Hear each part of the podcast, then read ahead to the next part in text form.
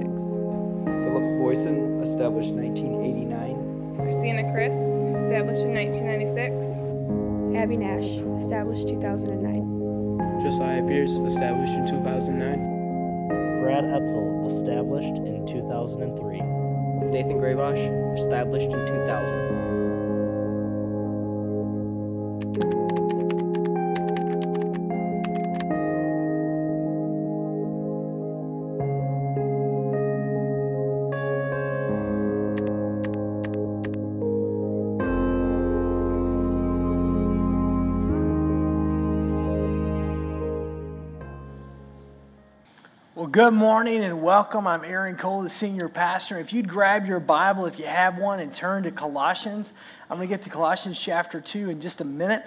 Uh, and as I, uh, if you don't have a Bible, it'll be on the screens for you. want to say welcome. Thanks for being here. It's good to be back.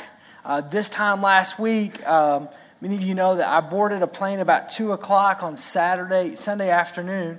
Uh, after, the matter of fact, the 11 o'clock service, I, as soon as I said amen on my message, I jumped in a car and went to the airport and flew uh, to Amsterdam and then on to Nairobi. And I've been in Kenya this whole week. Yesterday, uh, I flew back and had one of those great experiences at the airport. You ever had one of those where you want to go but you can't go?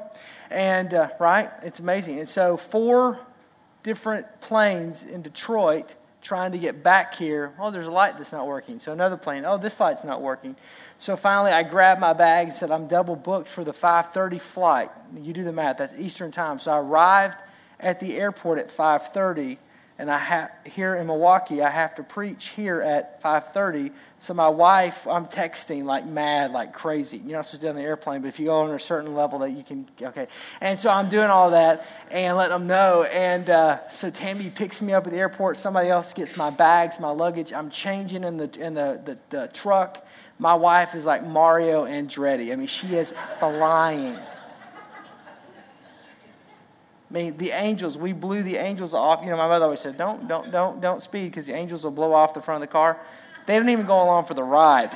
It was just like, so, and the service is going on. I kept telling Ryan, just stall. I'm, I'm there. I'm at, I'm at Capitol in 45. I'm at Good Hope. We're texting. I'm, I'm on Mequon Road. As soon as she drops me off in the back, they're like, they're waiting on you. So it was a weird experience. I haven't like shaved in two days. I, I have been basically up for 36 hours. You know, I got, an, I got a shower in Detroit, but had no hair products. I know it's a hard life.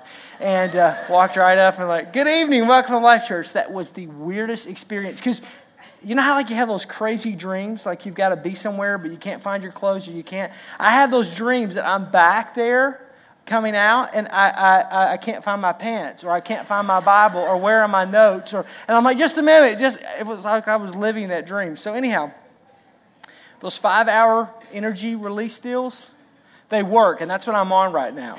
So if I'm talking really really fast you may need an interpretation we'll slow it down. But I'm pretty wired. So anyhow been a great week, um, an awesome week. I'm going to talk more about that experience. I want to say to the men in this room, uh, I'm already setting up and working on a trip that I want some guys to go with me uh, and take a week. Um, it Nairobi was a fascinating city, beautiful city, um, awesome, phenomenal, wonderful people. I've traveled some throughout the world and. Uh, in Asia and uh, uh, Europe and Central South America. Phenomenal people, just warm, welcoming, greeting. great. It was awesome. Uh, and, uh, but I saw some things as they walked us through the slums, and we fed the kids in the feeding programs and at the schools and then took us out to the bush where the kids can't come in to go to school till about 9.30 because they have about a, a mile to a, to a three mile one-way walk to school and the kids have got to watch out for cheetah and lion so they don't get eaten alive. And we work, worry about our kids going to the bus stop and uh, literally and being there. And uh, i was there with a couple of pastors a friend of mine from indianapolis and another guy from colorado springs and another guy from birmingham alabama and then rob ketterling who was here with us doing the missions, uh, doing the marriage conferences with me from Minneapolis. And we're there. And uh, uh, I had these Oakley sunglasses that just kind of cover my face, and I couldn't take them off. I, I, I couldn't, I, I couldn't, um, I, have never been messed up like that before. I, I've never been when they took us and we're out in the bush about two hours south of Nairobi at the airport and we're in this Land Cruiser, and it's crazy four wheel drive terrain, and you're in the middle of like what you think is nowhere, and you pull up, and there are 300 children. And the, the Maasai women who are dressed in their regalia and in all their colorful dress are there. They're, they're the moms, and then the dads are there, and met the tribal chief, and they said, That's time for, for breakfast, and you're going to get to serve breakfast. And um, this porridge, which just looked like soup beans, uh, watered down oatmeal and we sat down and I'm dipping this out, and Rob and Ronnie are next to me, and, I, and they're like, "Dude, are you okay?" I, I, I, I couldn't look at the kid. I, I was just crying. I was just, and I'm not a crier. Um, it just, it was amazing. I asked him. I said, "Can I have this cup? I, I want to take the cup back. Um, I want to put it in my. I, I never want to forget this." And uh, just an amazing trip. Uh, funny stuff too, because they bring you out these gifts. And when they brought these gifts, these Maasai women are coming out and they're dancing and chanting and they're coming towards you, and you're lined up like, okay, what's about to happen? And uh, it's funny, there's four of us guys, right? So they're going to give us these gifts and that they've made, these handcrafts. And uh, they had like this one little stick that's all beaded, beautiful beaded stuff. And then uh, these three belts for the four of us. And I could see these two ladies coming towards me and the guy next to me, the, the friend of mine, Dave, and they're kind of going back and forth. These other two are going straight, but they're kind of trying, and what they're trying to decide is both of these guys are fat, but who can fit the belt?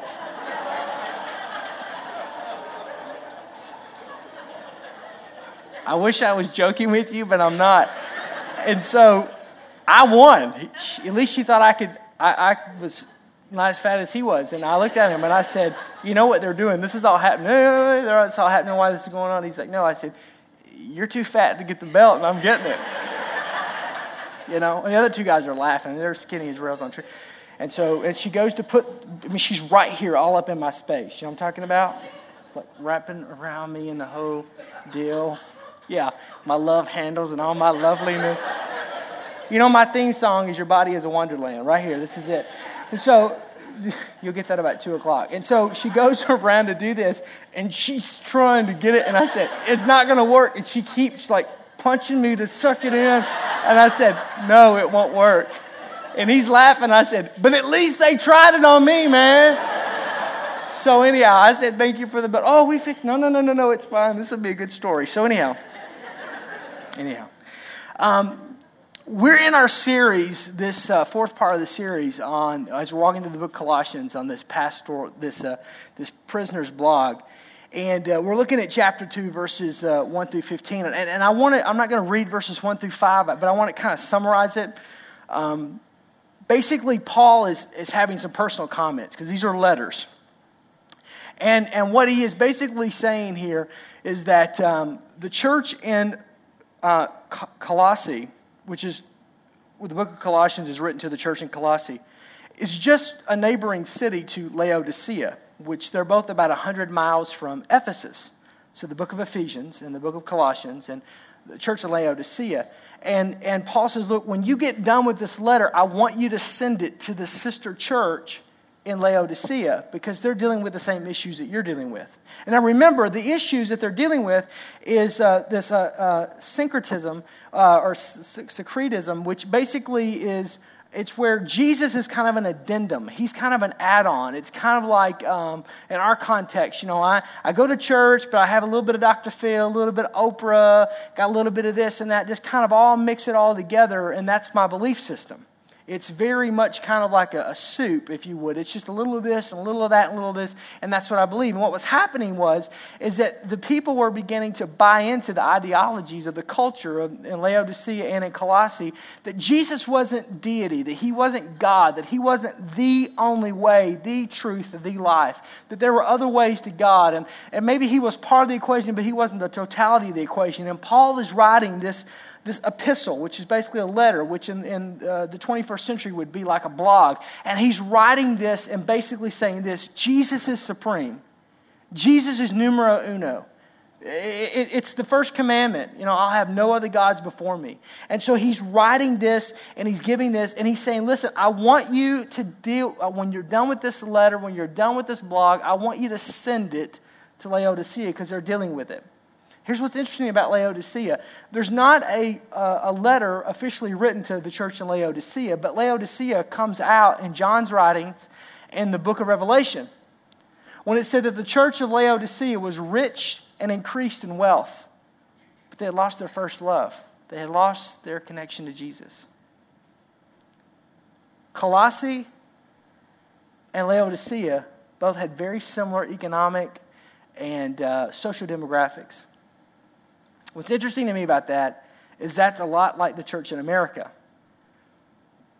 If we're not careful, this is the reason why Colossians is so applicable to us, because we have so much. We are so blessed. We, we, we have so much education and opportunity and so much money and so much resource and so many things, so many avenues, so many distractions, if we're not careful, that we can lose focus on our first love.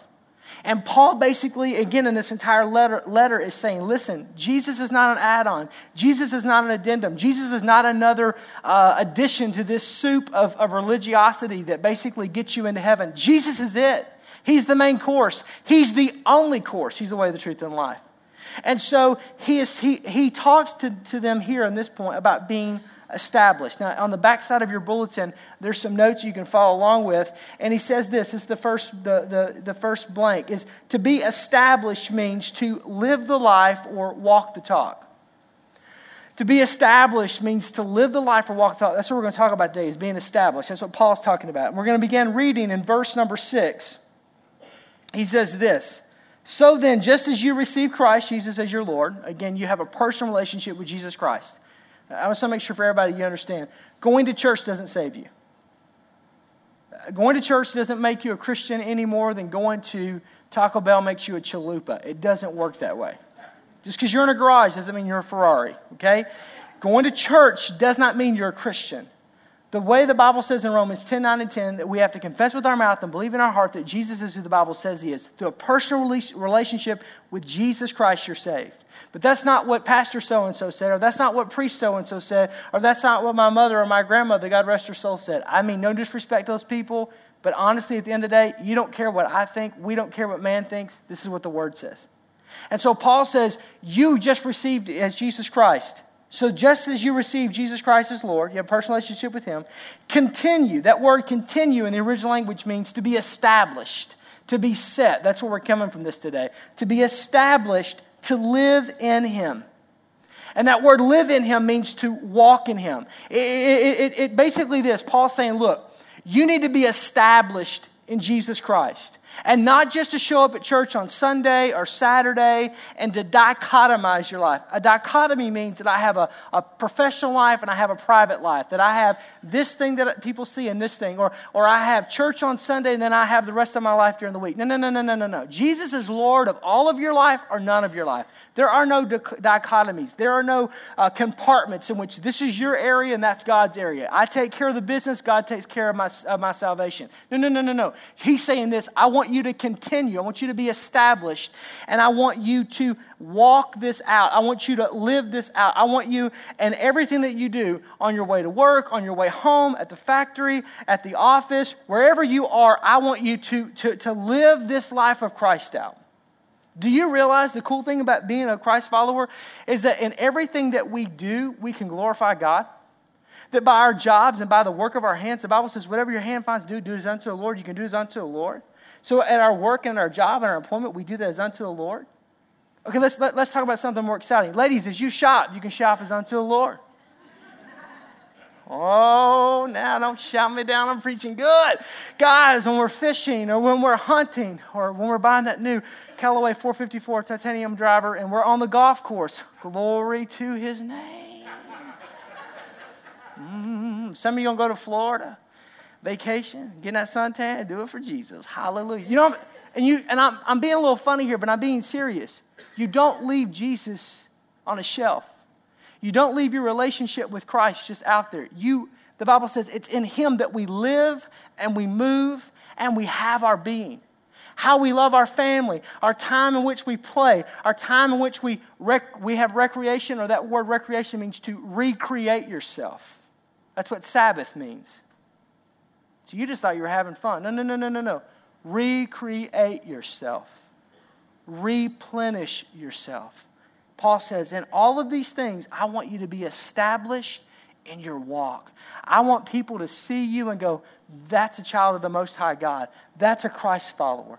There's a smile on their face. There's a song in their heart as you're walking through the airport, as you're doing what you're doing, and every, as you're walking in your home, as you're doing your jobs, as you're doing business, as you're on vacation, wherever you are, you never leave Jesus behind. He's with you. So Paul says, be established.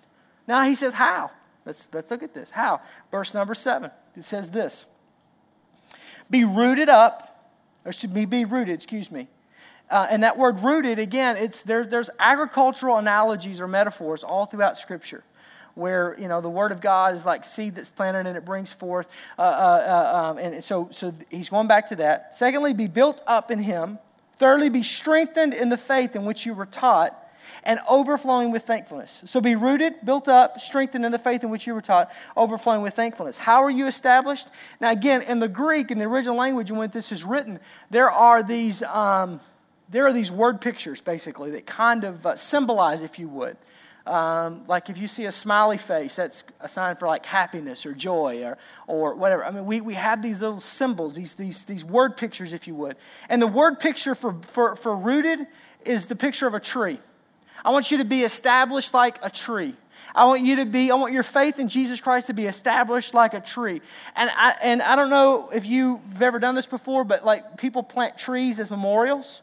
People, um, uh, and all throughout Scripture, the Bible talks about the tree. Psalm says that we're to be like a tree that's planted by waters, that we shall not be moved, that when the winds and the waves and the seasons of life come, that we stand st- strong because our roots go deep in God and the things of God, and that, and, and that God is our strength and He is our source. And, and Jesus talks about the tree when He says, you know, if a tree doesn't bear fruit, it will be cut down and thrown into the fire. But a tree that grows, speaking of God, and, and, and bears much fruit, speaking of what we do for the kingdom of God and what we do for God and how we live our lives unto God, that that tree will be, will be blessed. Uh, Jesus cursed one tree because it didn't bear fruit, and he blessed another one because it did. It's the same metaphor, it's the same word picture. And he says, when you become established, when you have a relationship with in God, when you live the life, when you walk the talk, your life should look like a tree that's planted. Now, my dad and my, my mom and dad live on about 30 acres in northeast Arkansas, and my dad bought the property where his mom and dad, my grandparents, met. Uh, it was a crossing, and there's a spring, but there's also a, a, this huge oak tree that's there. And my dad, every time we're there, you know, a couple times a year, we get every we all all take a walk, and he brings us back, and he said, "This is the place." You know, I've heard the story gazillion times, but it's kind of cool because that's where our family. He said, "Son, this is where we're from. This is where your grandparents met. We would not be here today if it weren't for this." And this tree and this spring, they symbolize that our family was established. That's what Paul says. I, I want when people look at you, they look at you like you're a mighty oak, that the, the seasons of life can come, and that the winds and the waves can come, and the summer can come, and the spring breeze can blow, but that you will remain, that you'll be established in Christ. The next thing he says, I want you to be built up. That word built up would be like a house I want you to be established like a home. Like in, in, in, homes, they used to, especially in the first century, they would have cornerstone markers. They would have a, a cornerstone of the house, and that house usually there was etched on the date in which that house was built, it was established. Jesus said of himself that I'm, I'm, I'm, I'm the stone that the builders rejected. I, I'm the cornerstone in which the kingdom is built upon. But yet the, the Pharisees and the Sadducees and religious leaders of the day rejected him as the cornerstone because he didn't look like the Messiah. He didn't look like who they thought that God would send. And so he was this rejected cornerstone, but he even says of himself, I'm that cornerstone. And, and, and Paul says, I want you to be like that. I, I want you to be like a house that's established, where it was built and, and where it was done. And, and I don't know if you've ever like poured a patio and you put your kid's handprint there so that you can remember their handprint. Or, or, or you know, uh, it's a neat thing here in Germantown. If you go just north of our little city here and to Dheinsville and, and you see Germantown Mutual Insurance, which is out on 45 now. It wasn't always there. It was started up there and it's in 18 something and, and it's all written above the door. And it, it, it's, it says, this is when this house, this is when this building was established. Paul said, That's how I want your life to be. That when people look at you, they go, Man, he is living in Christ and has been living there since circa 1971 or circa 1956 or circa 2003, whatever the year that you were established, to be established like a house. Pretty cool, huh? You just thought it said rooted and built up.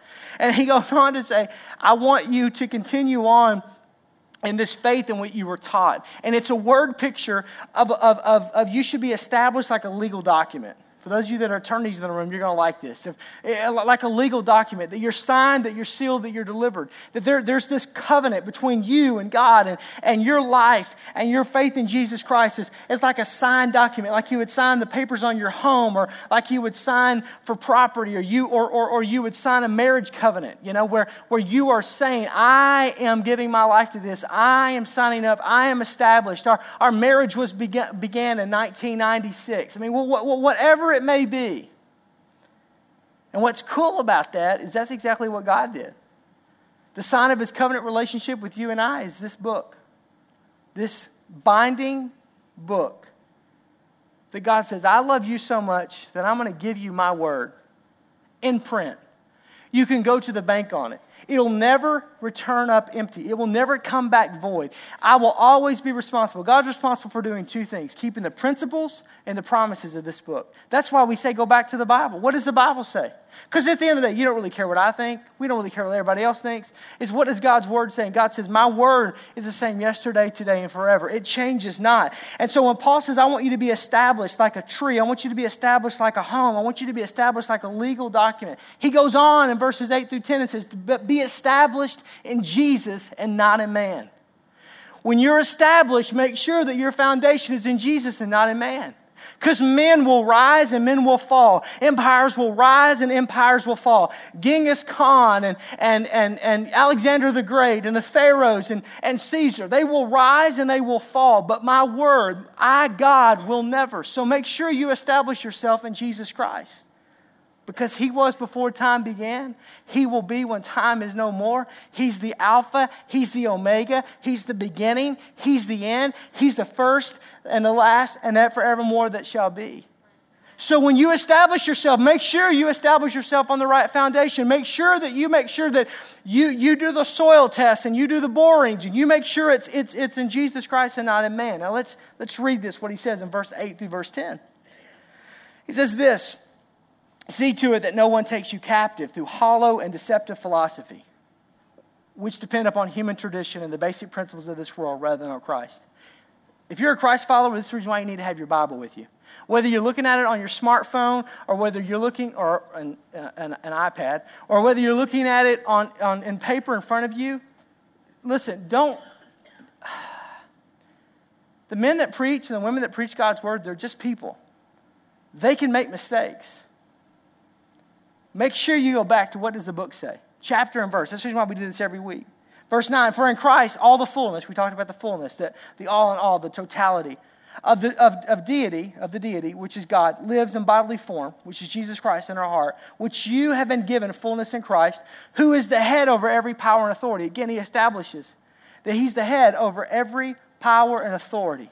Now, again, he comes back to it and says, listen, this is not like Luke Skywalker and Darth Vader. There's not a, a light side and a dark side. There's not two competing deals.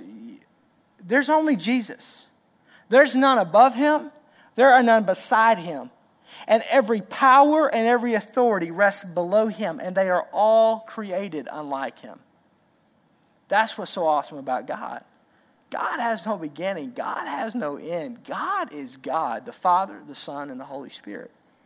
So Paul says, be careful not to establish yourself in man, but establish yourself in Jesus. Now, I want to read something for you because I think this is, this is very, very, very helpful to understand the application of what, how this would fit in our context today. Because again, we, just like the church in Colossae or the church in Laodicea, uh, there's a lot of multi ideas out there. You know that there's maybe there's more than one way to lead to God, and this Jesus thing is, I, maybe it's narrow, and what about man and all this. Well, I came across some commentary by Don Stamps, who wrote the commentary for the Full Life Study Bible. Some of you may have that Bible. It's printed, it's an evangelical Bible. It's printed out of Zondervan Press in Grand Rapids. But here's what he says Paul warns us to be on, on guard against all philosophies, religions, and traditions that emphasize man's functioning independently from God and his word. God has no problem with man. God has a problem when we build our ideologies, our faith, our beliefs on man instead of on him. Now, remember in week one, I told you that the church in Colossae had a problem that was called syncretism, which basically combined ideas from other philosophies and religions with Jesus. So, Jesus is part of the equation. And ultimately, when they do that, they deny the very power of God. I want you to understand this is real important because, because God's number one and, and, and He has no one beside Him, and He is the way, the truth, and life, and you can't add on to Him and I know some of you may be brand new today, but I want to talk about this for a second. I, remember uh, just a couple years ago, you remember the movie that Mel Gibson, you may not like Mel Gibson, you may have opinions about Mel Gibson. Mel Gibson's a man, I'm not, de- I'm not lifting him up. But I had two different opportunities, one in Chicago and one in Orlando, to be in a, in a group of ministers that met with him in a kind of a Q&A session, and when he was releasing this movie, The Passion of the Christ. And one of the questions that was asked of this was, was uh, you make the statement that Jesus is the way, the truth, and life. And that's been challenged openly. And why did you choose to put that in the movie? And he said, it has been challenged. He said, basically, you know, he funded the entire movie himself because Hollywood wouldn't produce the movie.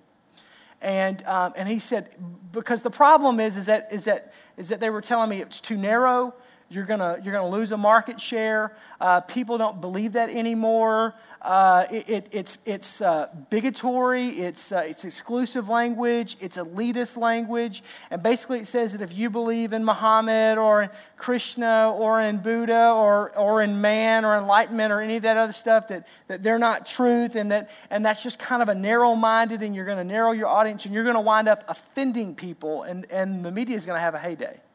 And they said, Well, why did you do that? He said, Because that's the truth.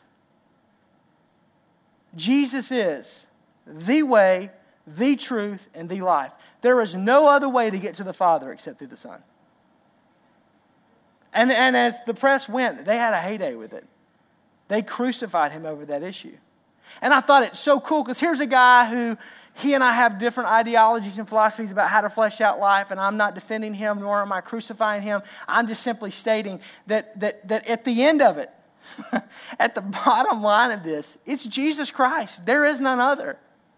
And again, if you think that's a narrow minded way, or you think, you know, a pluralistic way, or, yeah, I believe Jesus is, is a way, but not the way. No, no, no, no, no, no, no. Paul says it's very important that you understand He's God, and there's none else beside Him. He is God, and there, all powers and all authority exist below Him. And in the world that we live in, and the world that Colossians was written in, they were kind of putting Jesus up with all these other ideologies.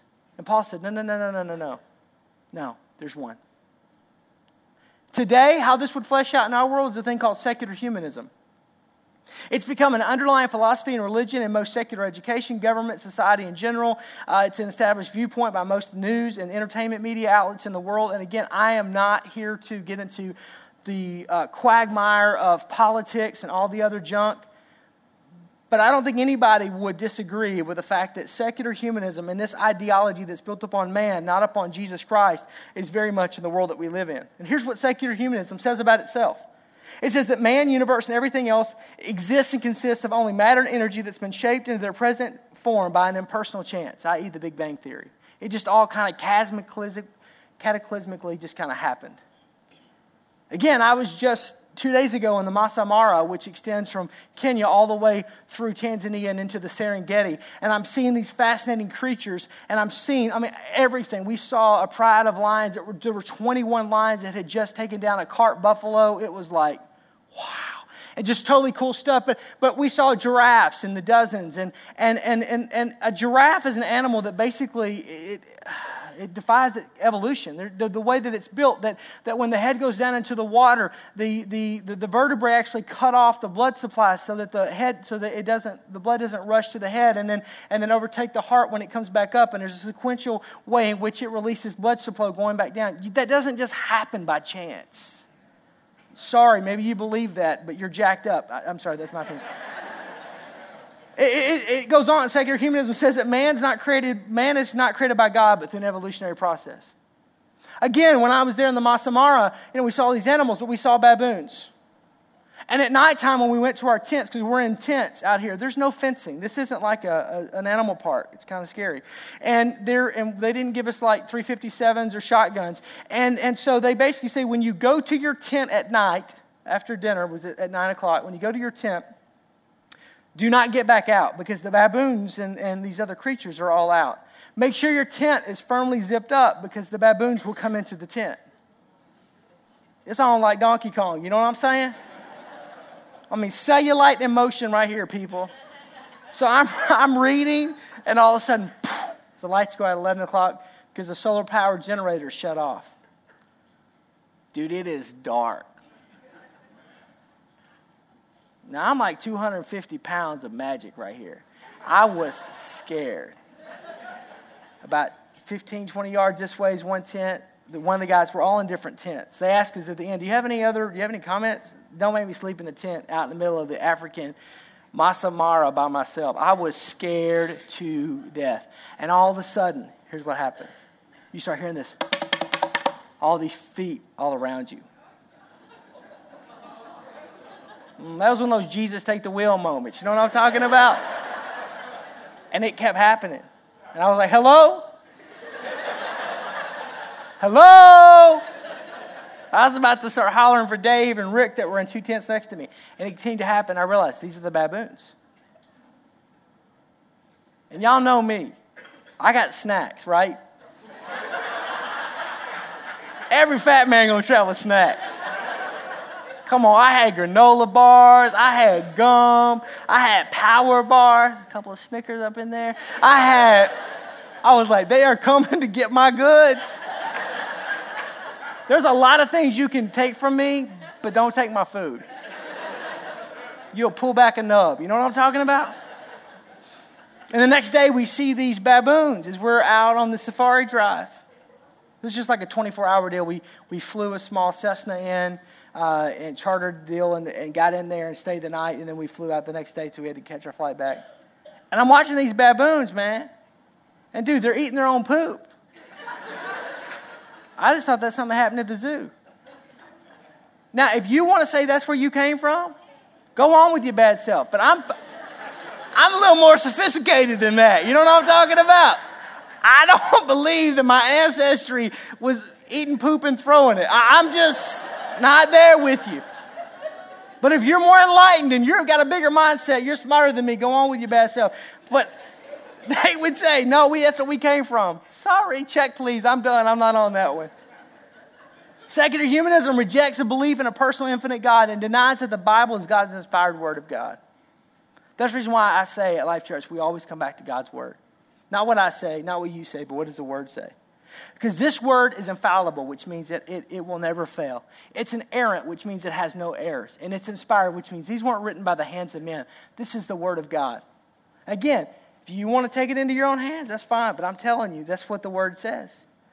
Secular humanism, it says that knowledge doesn't exist apart from man's discovery that man is the ultimate authority. Can you hear the pride in that? It says that, that, that, that, that secular humanism says that it seeks to modify or improve human behavior strictly through education, economic redistribution, psychology, and human wisdom. I'm going to tell you, with being in some of these impoverished areas, the hope that were in their eyes was not the fact that we were giving them a meal. Whether we were in the slums of Nairobi or we were in the bush in the Masai Mara, the hope that was in their eyes was Jesus. And I'm all for uh, clean water. And, and, and as you give money to missions, we're going to help do that because it's a huge thing. It can, it can eradicate 90 some odd percent of most uh, uh, uh, health issues that are happening in third world developing countries or anywhere as far as that's concerned. I, am I'm, I'm, not, I'm not against uh, you know, a certain amount of, of, of, we, people that are poverty and we need to help them, we need to give. I, I believe that. And, and education and all of that. I, I, I'm with you. But if that's all we do is humanitarian aid, if all we do is basically just try to do something to clean the water and give them education, that doesn't save a person's soul. Secular humanism says that's what will change the problem. No, it won't. It doesn't change the heart of man. We need to feed, we need to clothe, we need to give food. But at the end of the day, what I saw in the eyes of those children was the hope of Jesus Christ as they began to recite scriptures, as they began to talk about wanting to be pastors when they grew up, and teachers and pilots. It was the hope of Jesus. What I saw in their eyes, they wasn't, it wasn't hollowed out. It was the light of the, which is the light of the world. It was Jesus Christ. It was the fact that they understand that there's a God that loves them and that He cares about them. And even as we were introduced, we were there on His behalf. We were His hands and feet extended. And there'll be a hundred of you. And that's the reason why I'm trying to shake you up and do everything I can to get into your head and, and to help you and get your butt out of that seat and onto a plane and somewhere around the world because it will not just change them, it will change you. Because economic redistribution and socialistic thought and Marxism is not going to change this world. I'm telling you, it's not going to change it. If socialism would have changed the world, it would have happened in Russia, it'd be transforming China. The only thing that's the hope of the world is the local church, which is Jesus Christ. You're it. Amen. And so socialism says, no, no, no, no, no. I mean, I mean secular humanism says, no, it's all just the human behavior. No, no, no, no, no, no. It's way more than that. Secular humanism says there's no moral absolutes. If it feels good, do it. Secular humanism says that man's fulfillment, his pleasures, satisfaction is the highest priority of life. Secular humanism says that people should be able to deal with and deal and cope with death and, death and difficulties without dependence upon God. And we see that in the world that we live in. But can I tell you, secular humanism is not new. It's been around since the beginning of time. It's, re, it's, what, it's what Colossians, was dealing with. It's what Laodicea was dealing with. Check it out in Genesis chapter 3, verse 5. Satan or the serpent says this that God knows when you eat of it, speaking of the, the tree of the knowledge of good and evil, that your eyes will be opened and you will be like God, knowing good and evil. You know where all of it comes from? It's the pride. It's the pride issue. It's the fact at the end of the day, we want to think we're better than we are. We want to think that, that we can do. And it all begins with this lie of Satan that man can be like God, that somehow we can be like God. Paul says it this way in Romans chapter 1, verse 25. He said, And they exchanged the truth of God for a lie. And they worship and serve created things, man, rather than the Creator, God. These aren't new issues. This is us. And our fallen, sinful, depraved nature called sin we want to exalt ourselves. we want to be God. Who is it? Alexander the Great? I'm kind of a history buff, and, and, and he was a fascinating guy to me because the sword that he carried was around 75 pounds. And historians say that he could actually sever a man's torso at the waist with one swipe. You talking about Conan the Barbarian, dude? Huge. And he cried at, the, at, at, at in his mid 20s because he had conquered all the known world. Because there's something in us that says there's got to be more. There's got to be something that, that, that, that, that, that, that I'm, I'm, I'm God, that I'm captive, that I'm this. no, Paul says. Don't establish yourself in man. Don't establish yourself in your own ideologies. Don't establish yourself. And listen, you can talk to philosophy professors from UW Madison to Marquette University. You can listen to people pontificate and, and, and, and, and, and exegete on their ideas and their ideologies. But at the end of it, it's the very simple core that Jesus Christ is the way, the truth, and the life. He is the Son of the living God. He is supreme. There is no other way to the Father except through the Son. That He is the resurrection and the And unless you believe in Him, you're lost. And Paul says, when you establish your life like a tree, when you establish your life like a home, when you establish your life like a document that's signed, sealed, and delivered, make sure that it's built upon Jesus Christ. The essence basically is that Jesus has the answers. And let me say this because I want you to understand this. It's not that we should be mindless or check our brains at the door. God has no problems with your questions. Again, I, am from Arkansas, so I just got shoes seven years ago. I'm not the sharpest tool in the shed. It's all right. But the longer I live this God life, the more questions that I have. Matter of fact, I have a tablet and I just write my questions down. When the rapture of the church happens, I might say, hey, can, can you hold up just a second? I need to go back to my office and get that, get my, my tablet so I can get it to heaven because I got a lot of questions. I probably won't forget it around that marriage supper of the Lamb, that seven year like buffet, right? Hallelujah. And and and but but I have a lot of questions. One of the greatest answers that I, one of my college professors at Bible college at seminary said is this: We don't know. There are so many things we don't have answers to. Paul says that trying to figure it out is like looking through stained glass. You see shadows, you see light, you think you see, and then it's gone. Why? Because God is infinite, no beginning, no end, and we are finite. We're so small in the spectrum of life. And God doesn't deal with life in a continuum of, of linear. God's 360 degrees around the entire sphere of things. It's so far beyond us. So God's not, listen, if you have questions and you're not a Christ follower, kick tires as long as you need to. Ask all the questions you want to ask. You're not putting God off. If you're a Christ follower and you have some crazy questions and go, I don't understand why this happens and why is this going on and, and why this and why that, that's okay. That's okay. Don't, I, I don't want you to understand, I, I understand this. I don't want you to quill your questions. That's not what God wants you to do either. Paul doesn't have a problem with that either. But where's the basis of your answers coming from? Don't build it on man's ideas. Don't build it on some secular humanistic idea that says, that man's the beginning and the end and he's the only authority. And unless he discovers truth, it's not truth at all. Don't build it on me. Don't build it on the church. God help us all. Build it on his word. Let this be the beginning and the end of the questions. And, and, and, and, and you know what? And just understand that once you decide to be a Christ follower, then be established in Jesus and move forward. Don't add to, don't take away. Don't put him in some kind of a mix of some kind of a brew that you put together that makes it happen. Now, he says this, and I'm wrapping up really quickly, but it's a kind of fun deal. In verse 11 and 12, he talks about physical signs of being established. So let's talk about circumcision for a minute, shall we? Mm, say, ouch, owe me something. It says, verse 11, and in him you were also circumcised. We're going to show you a picture. No, I'm just teasing. Uh, and we're circumcised. And the putting off of the sinful nature, not with circumcision, done by the hands of men. Hallelujah. Right? Amen. Thank you. All right, anyhow. Uh, but, but by Christ, having been buried with him in baptism and raised with him through your faith in the power of God who raised him from the dead. The Old Testament circumcision was the outward sign that you were established in God. It's in your notes. Oh, an Old Testament circumcision was the outward sign. Genesis 17, Deuteronomy chapter 10, you can figure it out, you can see it out. But Paul says no longer. In the New Testament today, water baptism by immersion is a sign that we are. To go down into that watery grave and to come back out.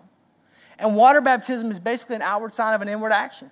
It just basically says this you know what? I gave my life to Jesus Christ. I've been established in Him like a tree. I'm established in Him like a home that's built with a cornerstone. I'm established in Him like a signed, sealed, delivered, legally binding document. And I want the world to know. And I would tell you that if you're a Christ follower and you've not yet followed in water baptism, we do one big one a year. We're probably going to start doing some smaller ones just to try to keep up because there are people coming to faith in Jesus Christ. There are people that are deciding to be established every weekend at Life Church. That's exciting. Over a hundred people have made a decision to follow Jesus Christ since the beginning of the year. At this church. And it's the deal is because people are hearing the truth, not me. They're hearing God's word and it's changing their life, it's answering their questions. And so, and so when you're established, you follow him because there should be outward expressions of this inward action. There should be something that's different about you.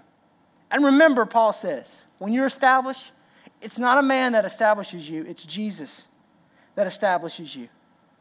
Remember, Jesus is the one that establishes you. Remember, you're not established by a church. You're not established by a pastor. You're not established by a priest. You're not established by me. You're not established by your parents. You're not established by your associations. You are established through Jesus Christ. Let's read this and we're going to end.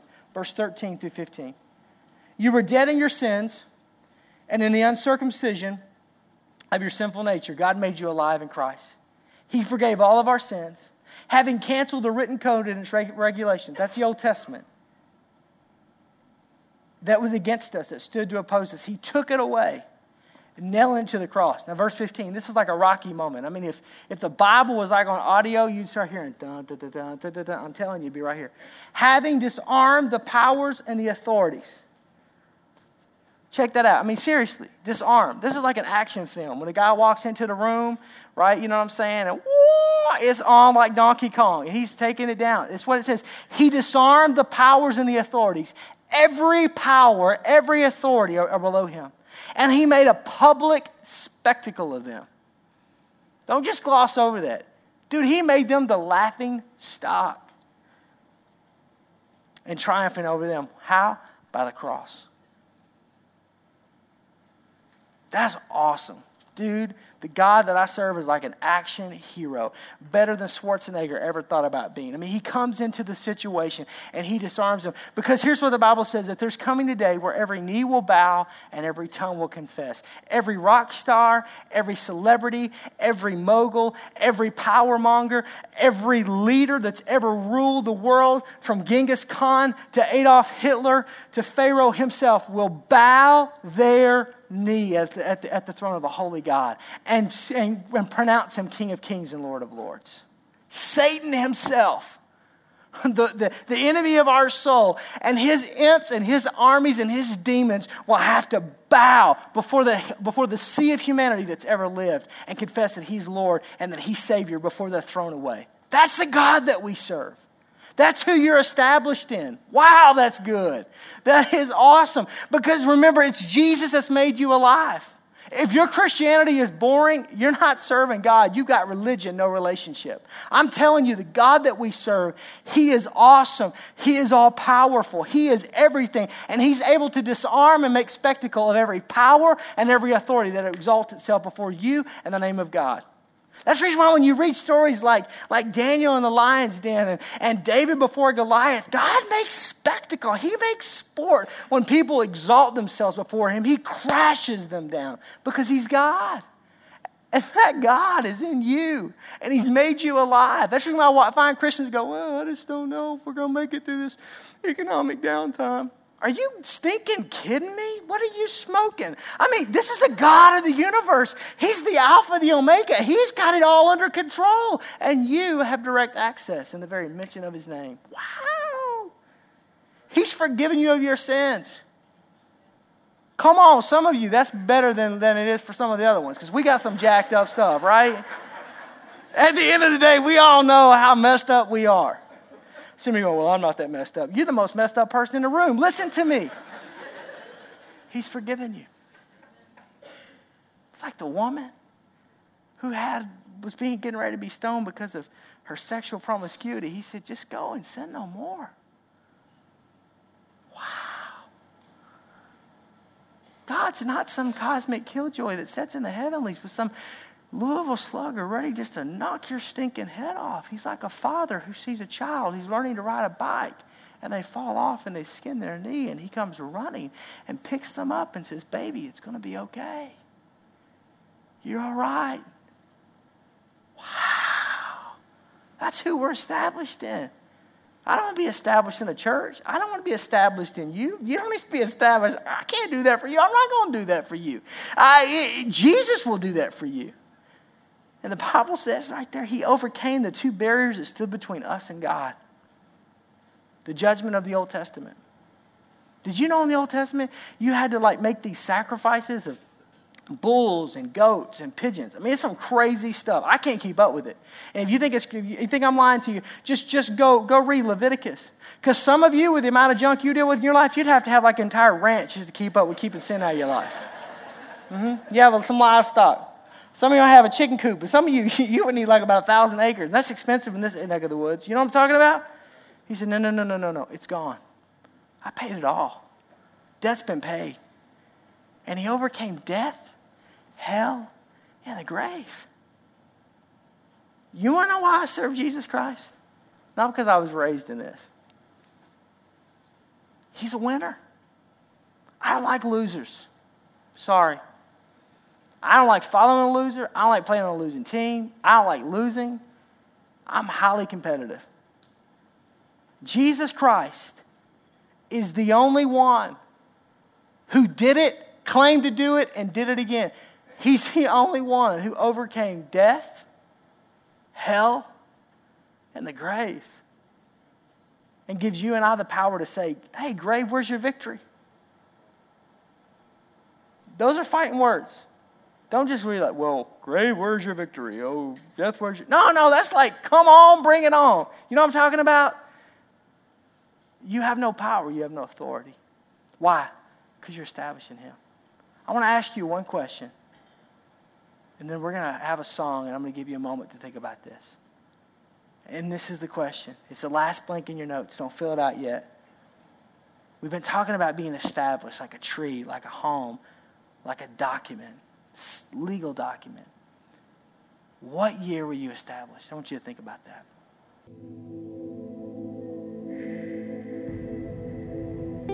John Infield, established in 1985. Andy Arkin, established 2004. Chris Silver, established in 2002. Steve Graybosch, established 1976. Cherish Ward, established in 2002. Established in 1974. Established 1985. Established in 2000. Established in 1995. Established in 2005. Established in 1984. Established in 2008.